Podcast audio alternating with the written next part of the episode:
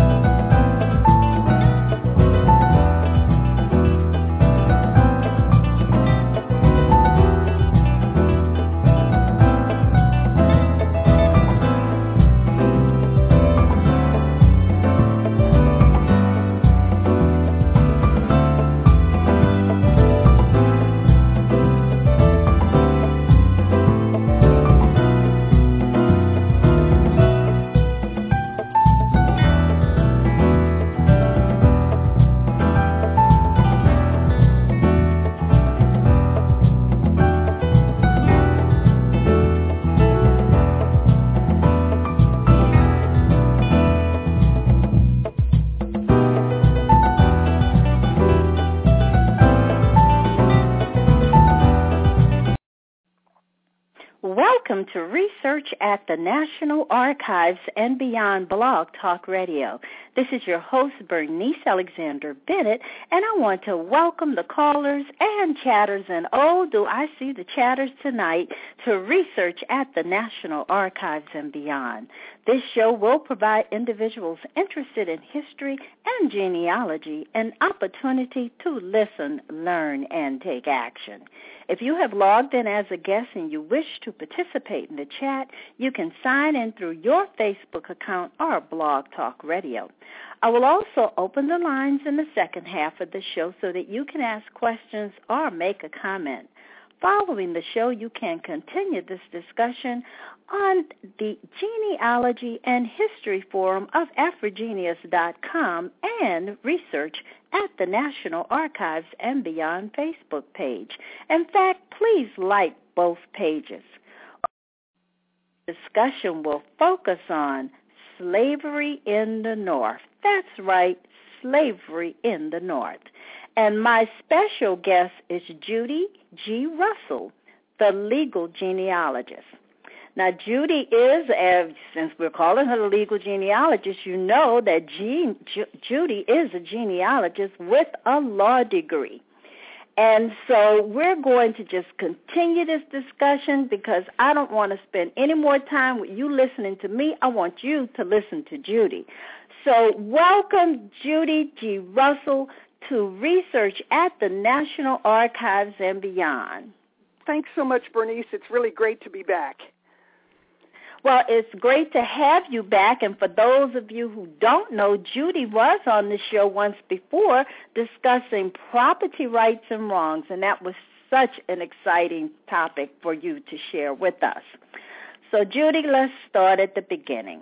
Why do some people assume that slavery did not exist in the North? You know, I think part of it is that it's so associated with the Civil War and the North being the side that was standing up for the slave and the South being the side that wanted to continue slavery, that we we kind of assume that everything before the Civil War just doesn't count. We don't teach it in our schools in the North. We don't see it in the the standard conversations that we have about life in the North. It's it's like having blinders on but the fact of yes, the matter is, yes, it does is, sound like it's having blinders on. Yes, it, really is. You know, I, I went to school mm-hmm. in New Jersey. I grew up here in in New Jersey, and I went to to public school.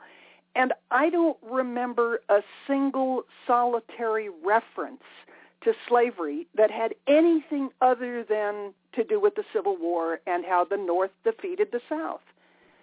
So mm-hmm. when I started working as a genealogist and started looking at, you know, ordinary genealogical records like estate inventories, you know, somebody dies and everything that they own has to be valued for tax purposes or for distribution to the heirs. And I'm looking at an 1810 New Jersey estate and all of a sudden I'm seeing slaves. And I have to tell you, I was shocked. It, it simply had never occurred to me. mm-hmm. that there were slaves in the North every bit as much as there were slaves in the South. So actually, we've done a, a big disservice we, not we educating people because I mean this is part of American history. So how can we talk about American history and only think that slavery existed in the South? We have to look at the beginning of of America. We we do, and and the fact of the matter is that slavery was part of America right from the very beginning. Now it was a very, you know, we call it the peculiar institution here in America, and it really was, because there wasn't mm-hmm. any legal structure to, to guide how the new colonists were going to handle slaves. Mm-hmm. And it began even in things like what do you do with captive Native Americans? You know, that yes. was the, one of the very first references, legal references to slavery in America was in Massachusetts in, in the early 1600s, where they had taken Native American captives. And the question was, what do you do with these people? Um, mm-hmm. And and the law said that they were not going to have slavery except for captives taken in a just war, or people who had sold themselves into slavery, or people who had been sold to them as slaves. But that's you know, right from the very beginning, right in every part of America, there was the question of needing labor and and having to put people into work positions. So slavery mm-hmm. was part of all of our history, not just it Southern was, history. That's right. So when we talk about slavery in the North, I mean, give us a, a big overview and then take us to just some uh, specific records that we may want to look at to find additional information. But let's first start with just a big overview you know, of I, slavery. I the, the biggest kind of global view that we need to have of slavery is the the different roles that it played in different parts of the country, and that that I think may explain a little bit of why we don't look at it quite the same way when we look in the north.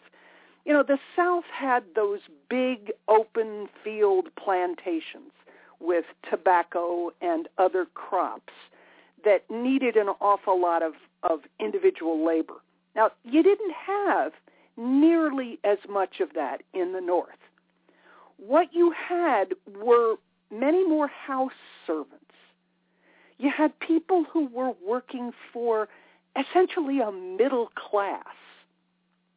So while you had some of the agricultural uses um, in in New York, for example, or in New London County, Connecticut, where you did have the agriculture, for the most part, you were talking about smaller slave groups more house servant, more skilled workers in a lot of the mm-hmm. northern colonies, and I think that's mm-hmm. that's part of the difference as well. Um, the mm-hmm. Native American mm-hmm. problem was huge in New England because not only were they taking captives, but they were captives who were very dangerous if if these you know because you're talking warriors, and if these warriors, yes. how are you going to control them?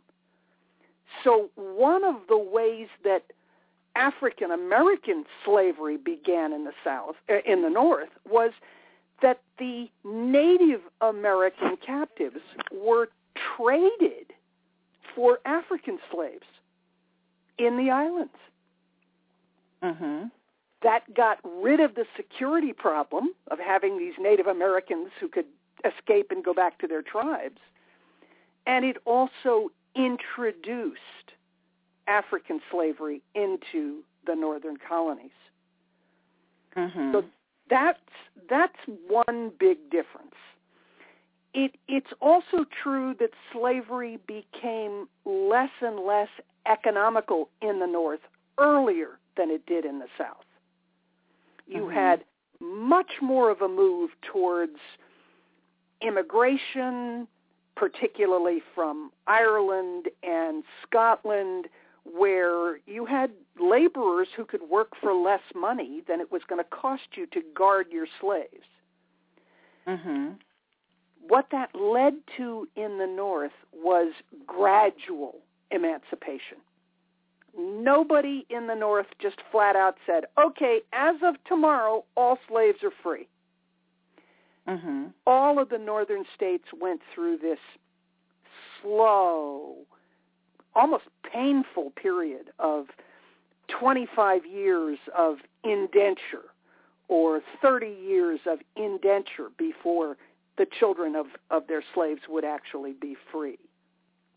Mm-hmm. So you've mm-hmm. got you've got this whole pattern of we we need labor, we want cheap labor, we're going to use slaves as long as they're cheap, and once they stop being cheap, we'll find a way to get rid of the slave population. And mm-hmm. that that didn't mean that they were thrilled to have freedmen living in the North. Quite to the contrary, there were a lot of laws in the North that made it very hard to be a freed person in the North. So uh, that's that's a kind of a big picture of yes, of that that is a right. Each individual state or each individual colony kind of had its own conditions and own circumstances. Um, one of the early court decisions outlawing slavery, for example, would be in Massachusetts. So not only would it be the first state or colony actually to have a law recognizing slavery, it was one of the first that went into um, freeing the slaves, and that was that had nothing to do with legislation. They they actually didn't get even a gradual emancipation law through the legislature. What happened was you had the 1780 Constitution, and in the early 1780s, a whole series of court cases that interpreted that Constitution. So very mm-hmm. different situation in Massachusetts and then just across the border in Connecticut. Connecticut was one of the biggest slaveholding states in the North. Not a whole lot initially. I'd say I think the the figures in 1700 when the colonial governor was reporting back to England was that not more than 1 in 10 estates had slaves. But by the revolution it was like 1 in 4. Wow. New London I, did, I didn't realize that. Yeah, I mean a, a very very large slave population. New London County, Connecticut, by the Revolutionary War, probably had the biggest slave population anywhere in New England. And here again, it tended not to be the farm workers, but you had this booming, prosperous white middle class, and they wanted servants. Mm-hmm. Easy way to do it, easy way to get it was through slavery. Through now they slavery. they turned right around and they had very strong laws against freedmen. You couldn't buy land.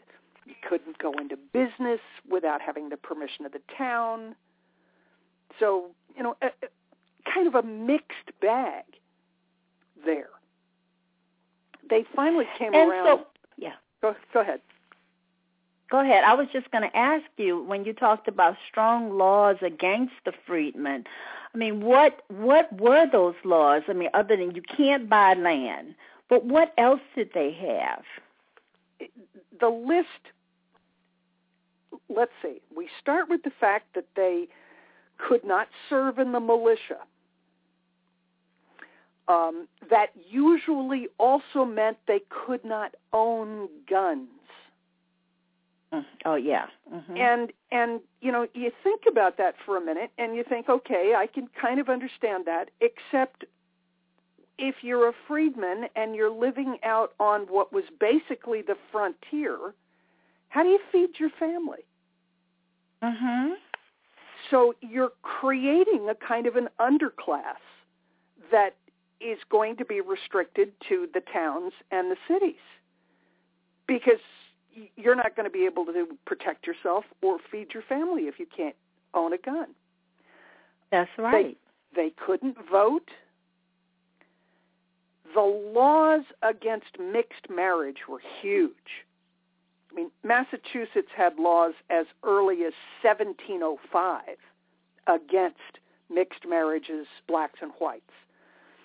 In the early 1700s, a freedman couldn't stay in Massachusetts if there wasn't a bond posted to prove that he wasn't going to become a public charge.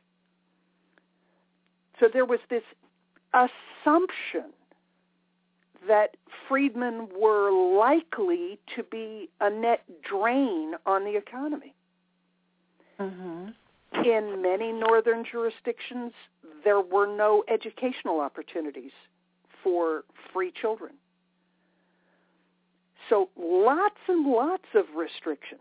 You know, if you can't own land and you can't go into business without permission and you can't marry out of your class and you can't educate your kids, the real question is why would you stay? And that's the line that was being drawn. In some of these communities, the answer was they didn't want them to stay. But then where do you go? If That's, you can't stay, where do you go? Yeah. Eh, which is one of the reasons why people tended to congregate in ghettos right from the beginning. You had small communities where the African American population had really had no choice but to band together mm-hmm. in their own churches, in their own schools, in their own businesses, because the opportunities to integrate into the community in, in a broad sense just weren't there. Right. And again, you know, if Actually. if we'd uh, I've said this before, if we'd have managed to stay Dutch, we'd have been a whole lot better off in a lot of ways.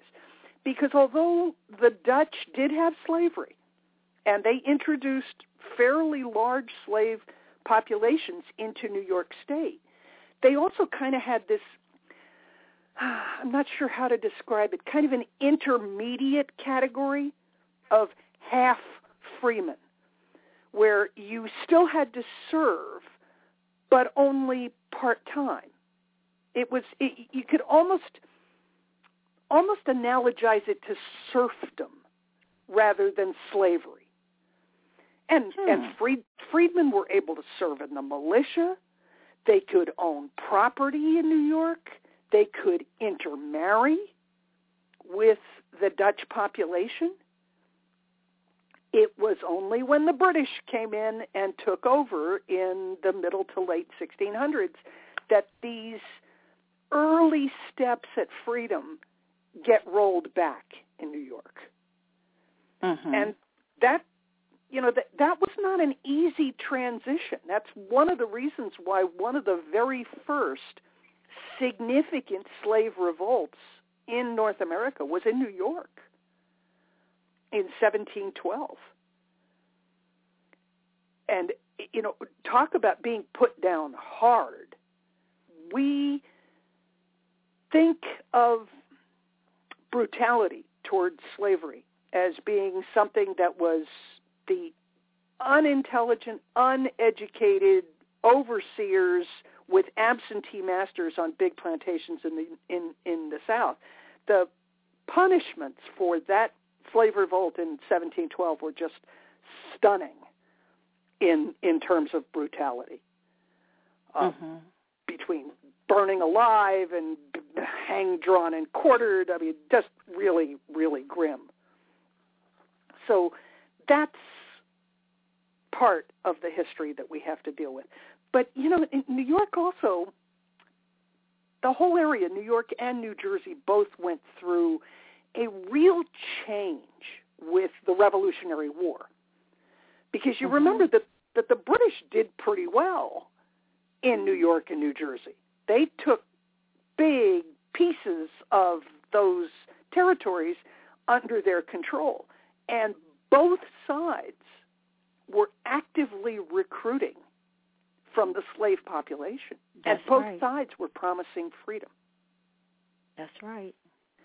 So you've got the loyalists who are in their territories with freedmen who are being recruited and offered slaves being offered freedom and then you've got the patriots offering freedom as an enticement as well so that Mhm. tended to undermine slavery as a continuing um, thing in, in New York and New Jersey. But it still took a long time to get freedom. New York didn't outlaw the slave trade until 1788, didn't Mhm. pass the first law for gradual emancipation until 1799. The final free children under that 1799 statute didn't occur until 1827. Even on the 1820 and 1830 censuses, you've got people showing up as slaves in New York.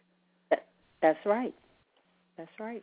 You couldn't vote in New York. You couldn't own it. If you once the freedmen were allowed to vote, there were no property ownership requirements for whites, but blacks had to have $250 in property in order to vote. Mhm.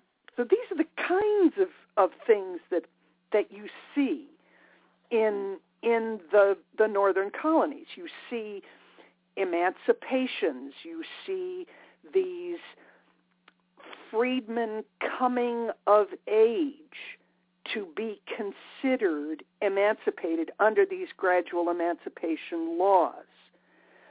But then there've got to be the bonds posted to prove that they're not going to be public charges.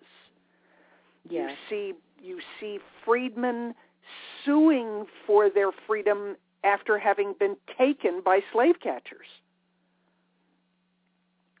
Tremendous number of native born free people who were taken up as if they were escaped slaves. And the issue was how do you prove you were born free? Right. And that is a big issue. But I want to ask you a question, and let's take it back for one second. And it's about the gradual emancipation that was passed. Now, at what age uh, would a male uh, be emancipated, and what age for the female? And we're talking New York. Okay. In New York, under the 1799 statute, males were emancipated at age 28 and females at 25. hmm So, you know, you think about that. That's from 1799. And remember, this only applied to children born after, and I love the date on this, the 4th of July, 1799. Isn't that something? And those children were going to be emancipated, but not until they were much, much older. Now, again, in 1817, they changed the law and they reduced the age somewhat, but they still said, we're not going to put this into effect until 1827. hmm Now, Connecticut originally set the age for both males and females at 25. 1797, they reduced it to 21. Rhode Island passed its gradual emancipation in 1784, and girls were going to be free at 18 and boys at 21. So it really changed from jurisdiction Yes. to jurisdiction. There wasn't any one specific rule. New Jersey, females 21, males 25.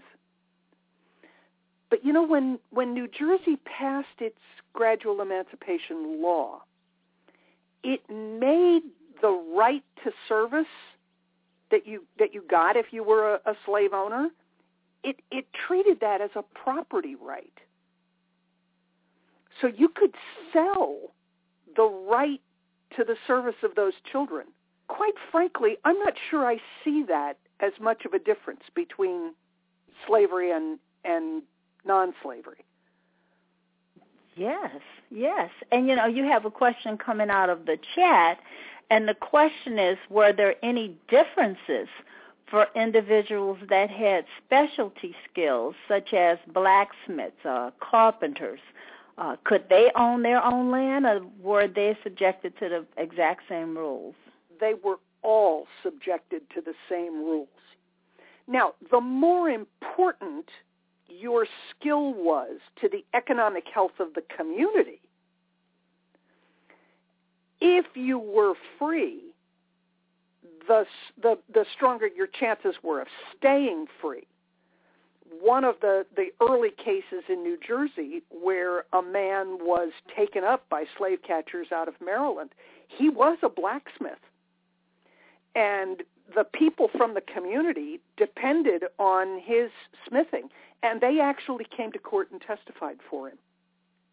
So mm-hmm. he was mm-hmm. able to to prove that he was a freedman and to you know to be freed from the the Fugitive Slave Act. That that's a big difference. Now that's that's the good side of having a skill. The bad side of having a skill is that slave owners didn't want to free you.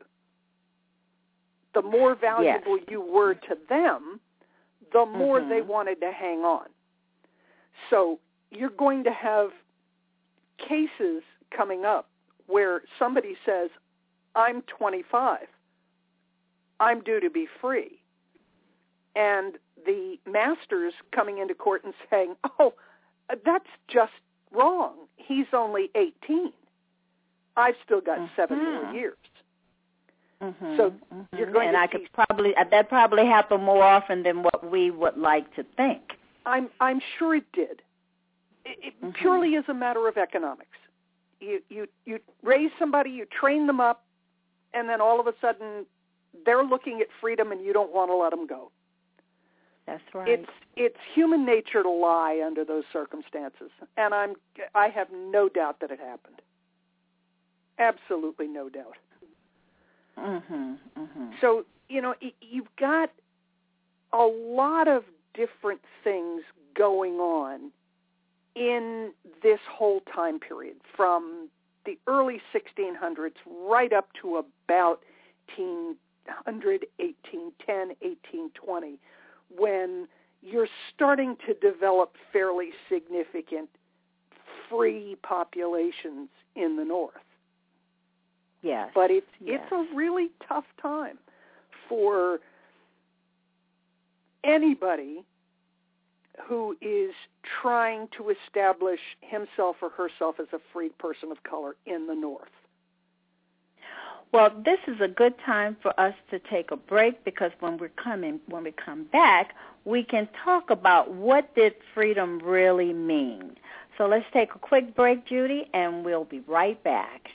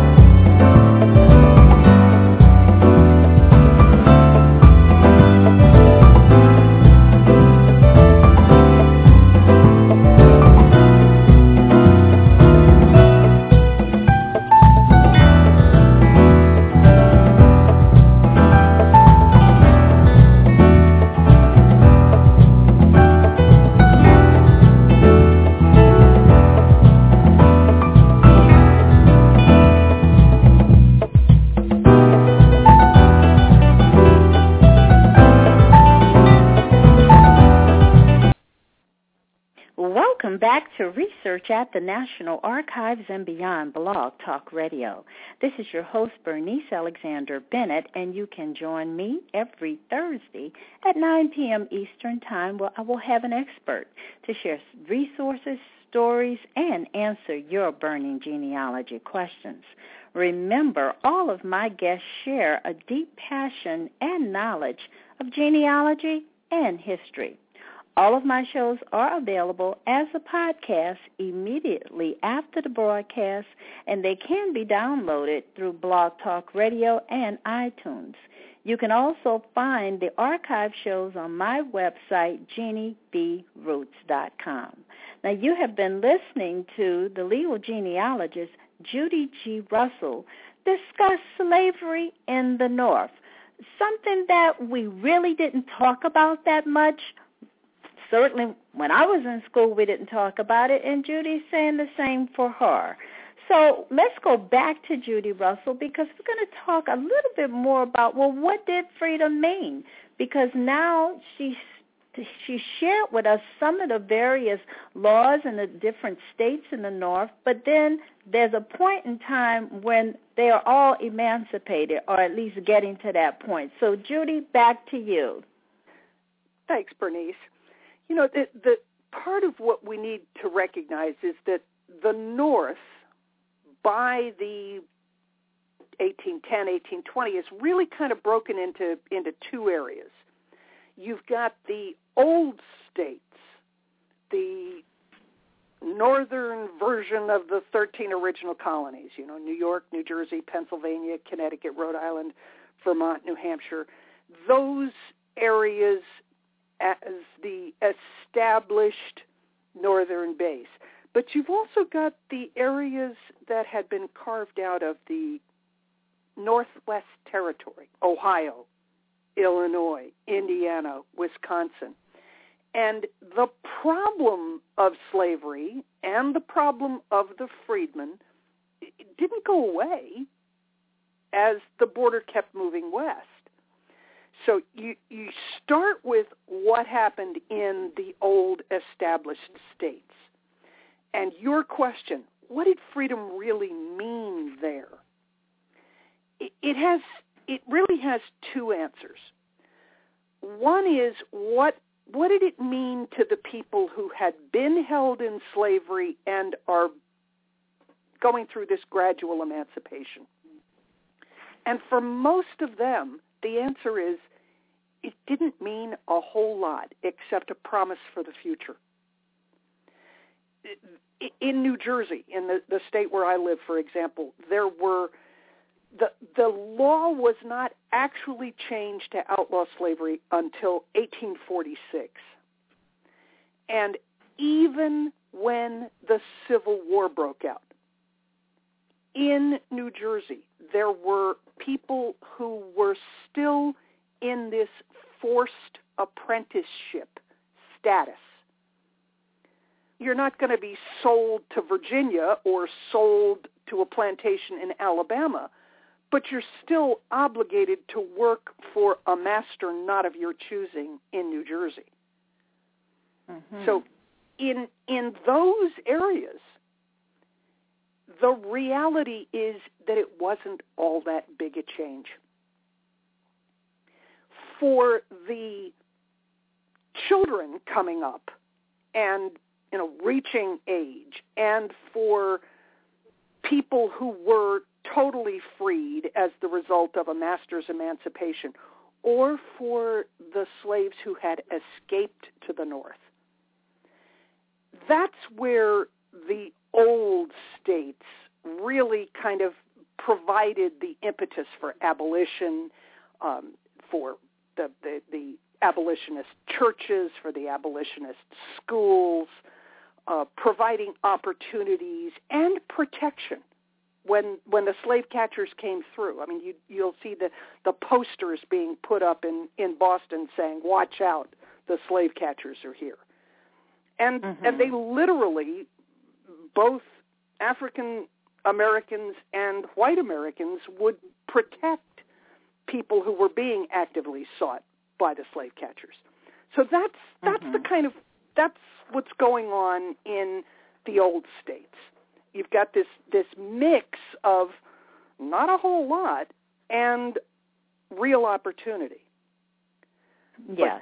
Yes. Boy, when you start moving that boundary to the west and you get into Ohio and Illinois and Indiana and, and even to some degree Wisconsin, it's a whole nother world. Because you start with the Northwest Ordinance. You know, we all learned a little bit about this. This was the, the law that was put into effect in 1787, and it's going to create the opportunity for these new states out in the, the West. And it's got this wonderful provision. In Article 6, it says, no slavery, no involuntary servitude in the Northwest Territory. So, you know, here's a real promise. But it wasn't carried through because there were two problems. One was that even the Northwest Ordinance provided for return of fugitive slaves. Mm-hmm. So somebody escaping from slavery could still be, under the Northwest Ordinance, handed back to the slave territories. So you couldn't get your own freedom by just making it into those territories. And if you got to those territories with a master or or as a freedman, there were all kinds of problems there too. Yes. In Ohio, we'll take that one as an example. Ohio becomes a state with the Constitution of 1802. And and in its constitution it says flat out, can't have slaves in Ohio. It turns right around in 1804 and again in 1807 and passes black laws. And these Mhm. laws were absolutely intended to keep freed people out of Ohio, to prevent immigration into Ohio. If you were a freedman and you wanted to stay in Ohio, you had to have papers proving you were free. You had to register mm-hmm. those papers in court. You had to post a bond. And, you know, we're talking the early 1800s, a bond of $500. That's a lot of money. That is a lot of money. So, you know, how's a freedman going to be accepted as having enough assets to post that kind of a bond? That's a real problem.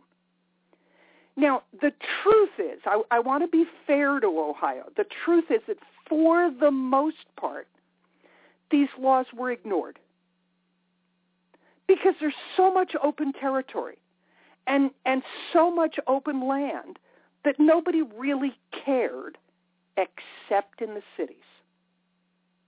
Mm-hmm. And finally, in the cities is where you get the real battles.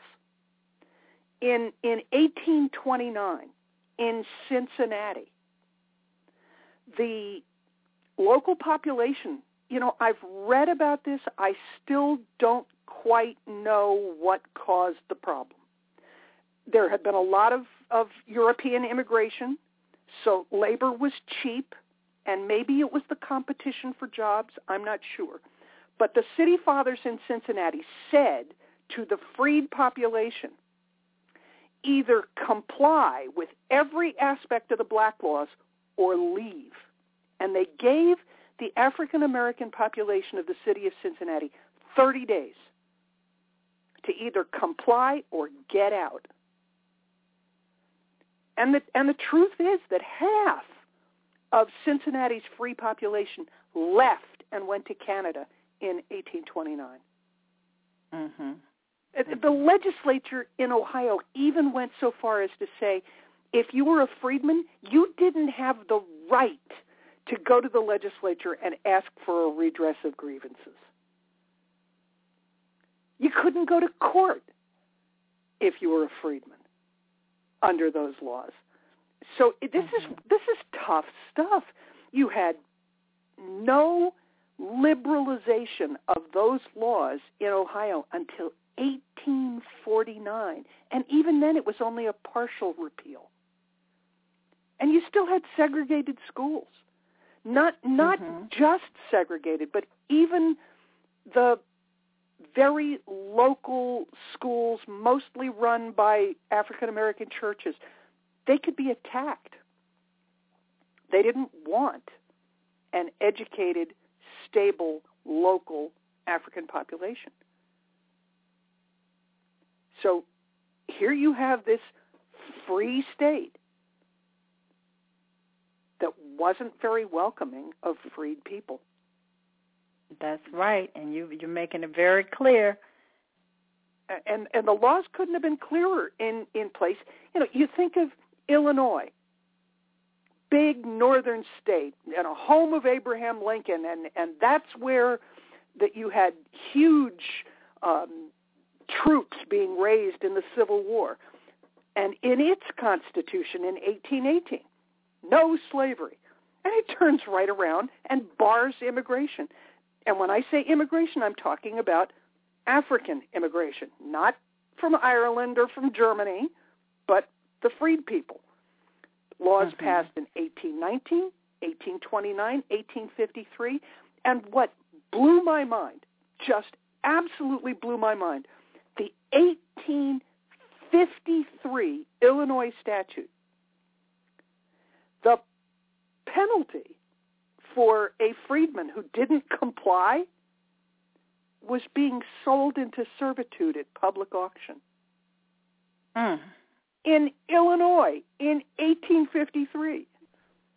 And the bond for a freedman in Illinois was a thousand dollars. Freedmen couldn't serve in the militia. They couldn't vote. They had a new constitution in 1848, and the anti-African immigration clause of that constitution passed by a vote of two to one. It, it just, you know, I, I was, I was shocked. I really was very surprised by that law. And there was another law in Illinois that a non-resident slave owner Okay, so the slave owners from Kentucky, he could hire his Kentucky slaves to an Illinois resident for 12 months. And that was okay because that was contract, that wasn't slavery. I mean, it just it's it's shocking what some of these laws provided. Absolutely shocking. And they almost you know, we, we again, we think of Illinois as this big Midwest,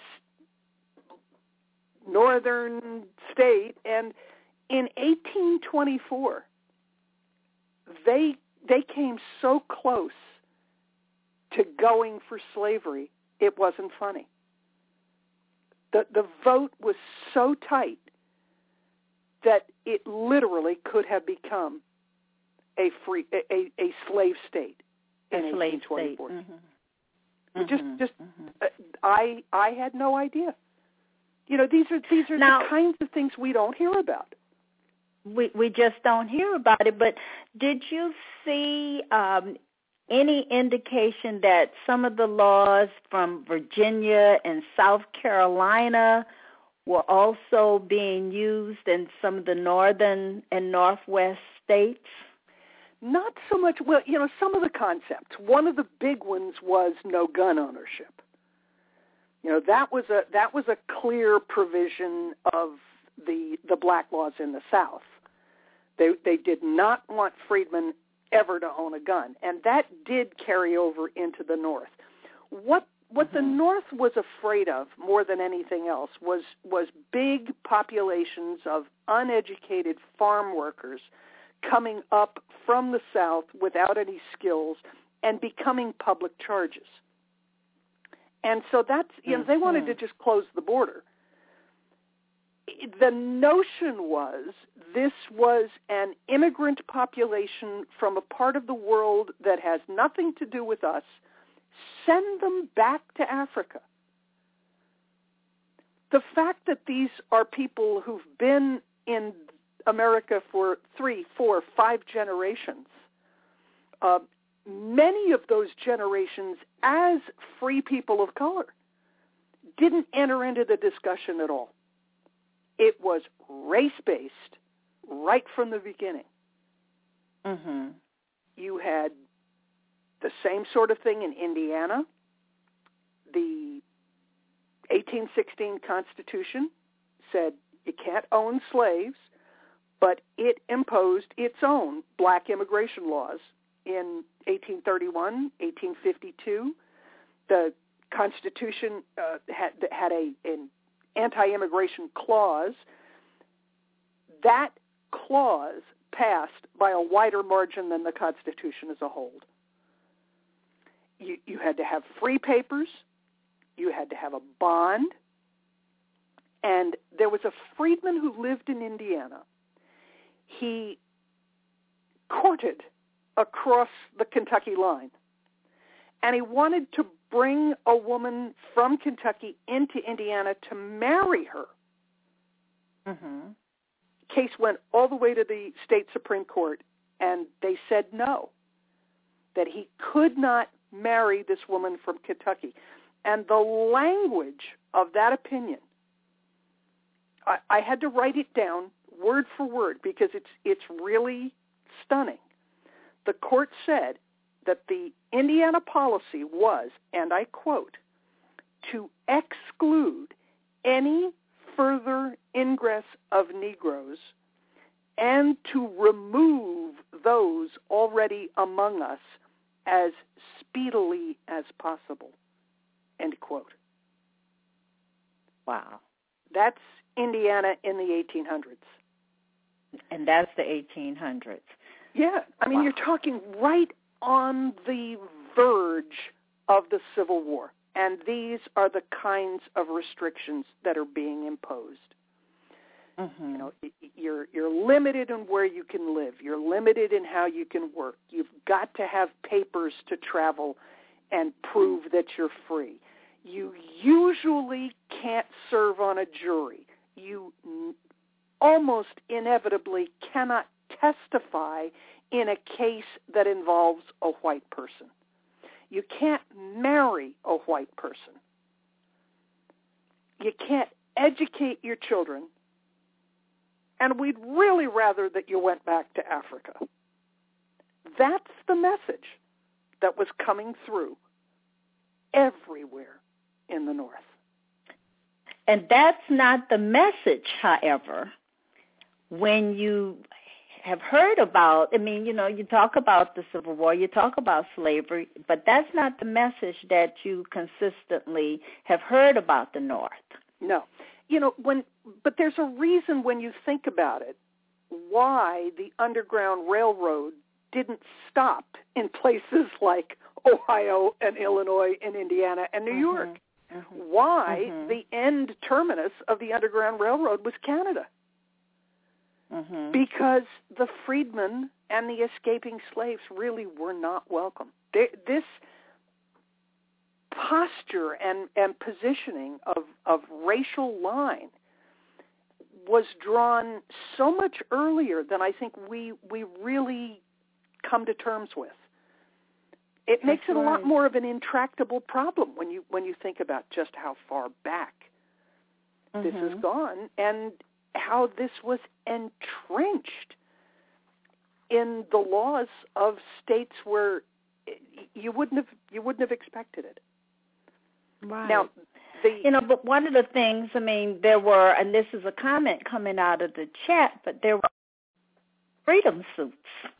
yes, Uh, and so, from a from a genealogical perspective, uh, certainly uh, there's a big opportunity to find as much information as possible uh, about your ancestors simply by looking at some of those freedom suits.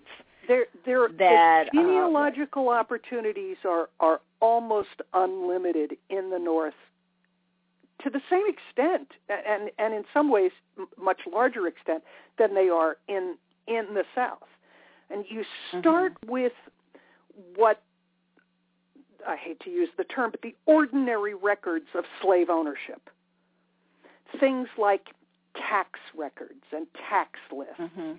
Things like the estate records and all of the inventories um, when when somebody died and all of his possessions had to be inventoried. Those the tax records and the estate records, you will frequently find at least the first name of the slaves. Yes. Sometimes, if you're lucky, they'll be divided into family groups, and sometimes Mhm. you'll get ages and descriptions added in. Um, you'll also see that sometimes in the tax records. I was looking at some early Pennsylvania tax records where all of the slaves in a district were listed by name with with an age and then who the master was. So you've got these kinds of ordinary records of slave ownership. And you're going to find bills of sale, you're going to find court records, you're going to find court cases involving claims that, you know, daddy didn't give that slave to Johnny, he gave that slave to me, and I should get it in the estate division. So all of those kinds of records that we're accustomed to seeing when we do African American research in the South, we're going to find Mhm. those in the early court records of the North. So we, Mhm. we want to look at all of the usual suspects. Mhm. But Mhm. then you get that the records that your chat room people are talking about, the freedom suits, and because of gradual emancipation, you're actually going to see more court cases rather than fewer.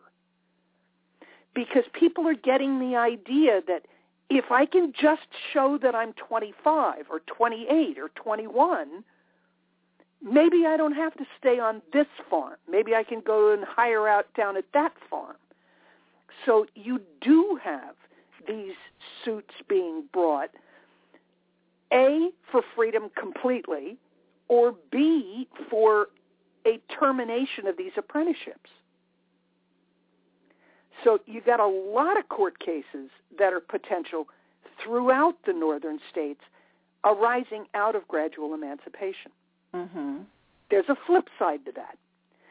That a lot of the freed children were subject to being bound out, even if their parents were free, even if their parents could support them. Because of, again, this kind of knee-jerk, we got to make sure these, these people don't become a public charge. So you're going to mm-hmm. find you're going to find apprenticeship records for a lot of free children of color in the North. So you want to look for those.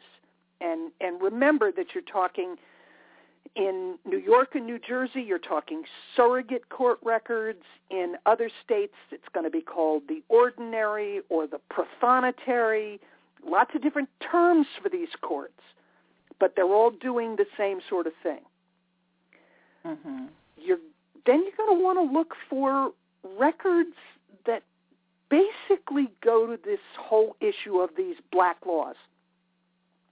There were freedom bonds. There were freedom Yes. papers. Um, masters had to register emancipations. People had to establish that they could hold a job or own land or work in a business. There are lots of registers of free people of color in the northern states because of these laws.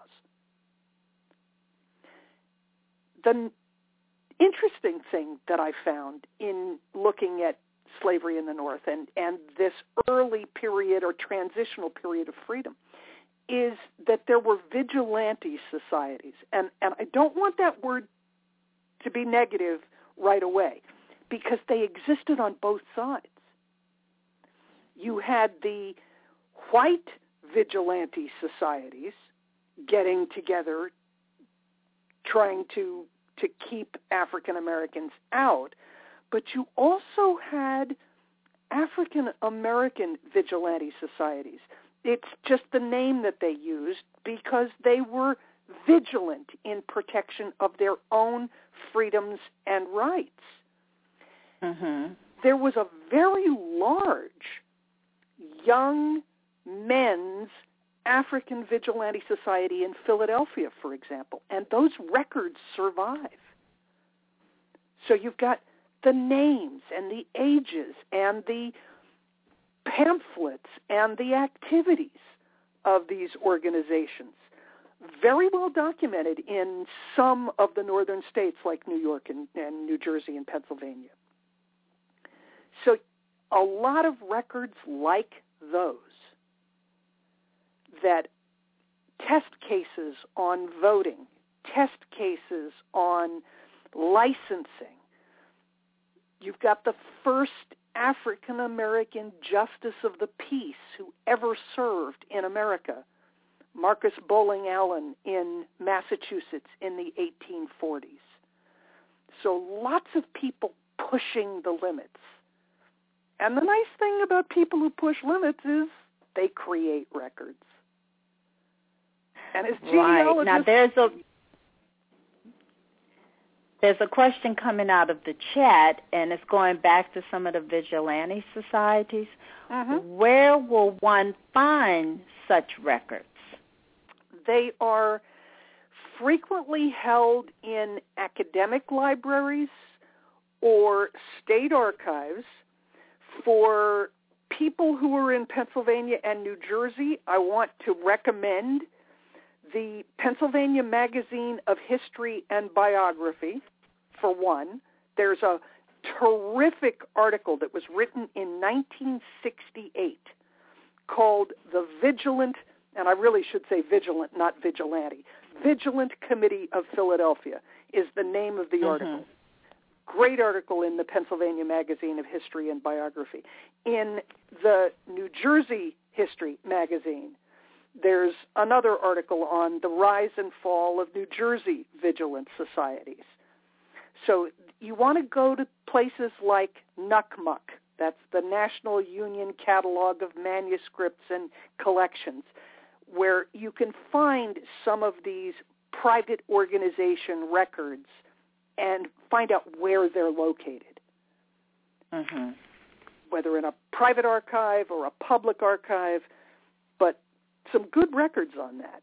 You also want to yeah. look at, at the records eh, that are in the newspapers of race riots, of anti and pro-abolitionists, of draft riots in New York. All of these drastically impacted the African American communities in the in the North as they sought to establish themselves as free communities.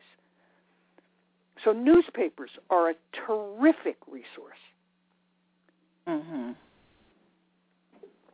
So we've gone through the typical records of slavery. We want to look at the atypical records that affected only the African Americans in the North. All of the records that are created as a result of the black laws. And then we want to look at all of the track records of individual organizations, of abolitionist societies, of people pushing the limits to try to establish freedom in the North. Okay. Well, this certainly has given us a very good overview of where we need to look, the fact that slavery did exist in the North, and certainly we have our marching orders because we definitely need to go there.